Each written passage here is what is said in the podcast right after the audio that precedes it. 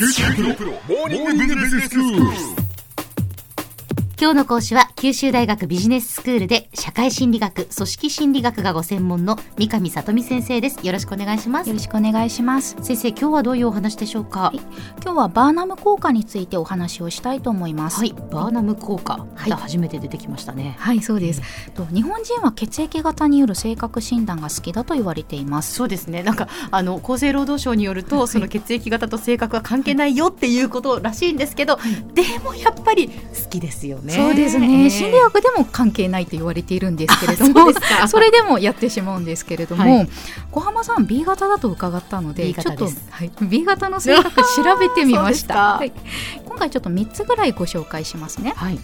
興味のあることには集中力を発揮する、うん、自分に批判的になる傾向がある、はい、ある程度の変化や多様性を好み制約や制限に縛られると不満を感じる。いかがでしょう？そうですね興味のあることには確かに集中力を発揮すると思います。あ本当ですか？でも興味がなかったら本当に全然覚えてなかったりするんですよ。そうなんですね、あじゃあちょっと当たってる方向ですかね。なんていうんですか？マイペースでこう自己中心的であるっていうこの B 型の性格が当てはまるんですよね私ね。そうなんですね。当てはまります、はいちなみに他の血液型も少しちょっとご紹介してみますね、はい、A 型は仕事や人間関係などでストレスを感じることがある、うん、O 型気持ちが態度に出やすく隠し事が苦手。AB 型損得感情が働く。というものになります、うんはい、こちらもお知り合いの方とかどうですか？そうですね。やっぱり A 型は真面目な人が多いなという勝手な思い込みなんでしょうけれどもね、はい、そんな風に思ってしまいますよね。あそうですね、ね実はご紹介した特徴は全部血液型に関係なく普通に生活していれば誰にでも当てはまる特徴を適当にお伝えしただけになります。そうですか、はい、例えば最初にご紹介した興味のあることには集中力を発揮するというのは、うん、先ほど小浜さんがおっしゃってた通りなんですけれども、うん、誰にだって興味があることには集中するでしょうし、はい、A 型の仕事や人間関係などでストレスを感じることがあるなんて、うん、ストレス社会と言われている現代ではストレスを感じない人の方が少ないですよね。確かにそうですね。このように誰にでも当てはまるような曖昧で一般的なことを自分にも当てはまると捉えてしまう傾向のことをバーナム効果と呼んでいます。へえ、うん、そうですか。はい映画「グレイテスト・ショーマン」のモデルになっている工業士だったバーナムの誰にでも当てはまる要点というものがあるという言葉にちなんで、うん、彼の名前からバーナム効果と名付けられたと言われています。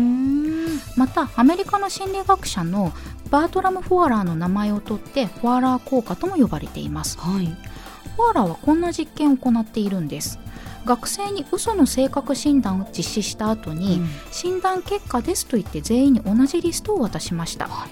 ちょっとこのリスト読み上げてみますので、うん、性格診断今回してないですけれども、うん、診断結果をもらった気持ちになって、はい、自分に当てはまるかどうかを確認してみてください。わかりました、はい、確認はちょっと大変なんですけれども、えー、5段階評価で計算をしてほしいです、はいはい、全く当てはまらないを1として、うん、非常に当てはまるを5とした、はい、1から5の5段階評価で回答をして数字を出していってください、はい、リストは10項目あります。わかりました。はい。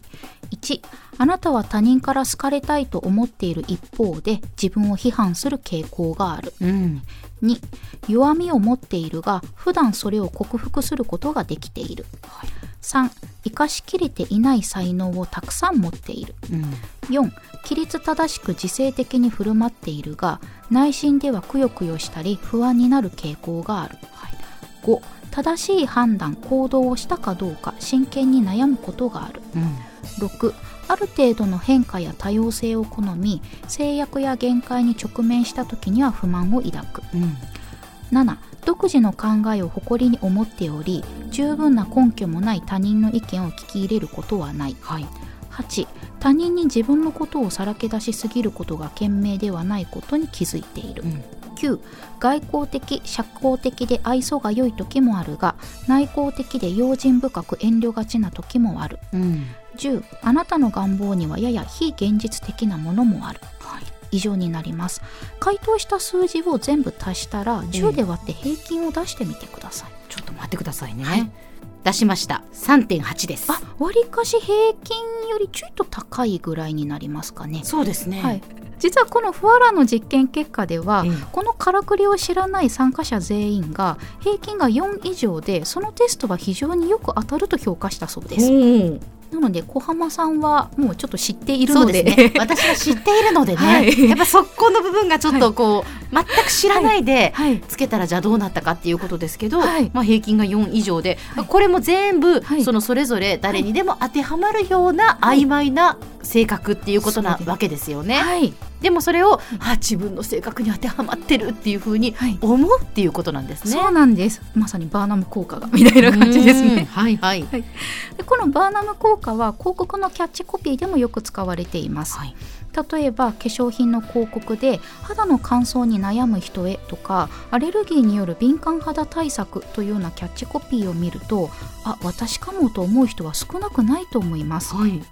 男女問わず冬になれば肌が乾燥すると思う人は多いでしょうし、春になればアレルギーで困る人は多いのでその広告の化粧品を手に取る人も多くなります。うんまた相手との距離を縮めたり好意を持ってもらうためにバーナム効果を利用することもあります。例えば周りをよく見ていて気遣いをする方ですねなんて誰もが該当しやすい褒め言葉を相手に伝えると相手はこの人は自分のことをよく理解してくれている人だと思ってうん。距離が縮まるかもしれません。ほど。私がもしこんな褒め言葉をもらったら、嬉しくて調子に乗って例えばどういうところがともっと褒め言葉を欲しがるかもしれないんですけれども、はいはい。その時に相手がしどろもどろになったらバーナム効果を使われたんだなと思うことにします。はい。でバーナム効果が起こりやすい条件がいくつかあるそうです、はい。まず一つその内容が自分にだけ適合すると信じている時、うん2つ目評価をする人の権威を信じている時3つ目評価の内容が前向きな内容が多い時になりますなるほど。これはわかる気がしますね。ですか？では先生、今日のまとめをお願いします。はい誰にでも該当するような曖昧で一般的な内容について自分にも当てはまると捉えてしまう傾向をバーナム効果と言いますバーナム効果は占いなどがよく例にして説明されますがビジネスの面でも利用されている効果になります今日の講師は九州大学ビジネススクールで社会心理学、組織心理学がご専門の三上里美先生でした。どうもありがとうございましたあ。りがとうございました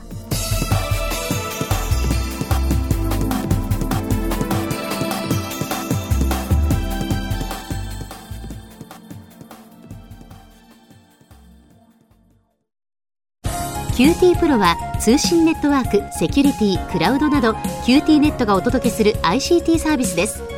九州中に展開した光ファイバー網を基盤に一番身近なビジネスパートナーとして九州の企業、自治体の皆様をサポートします。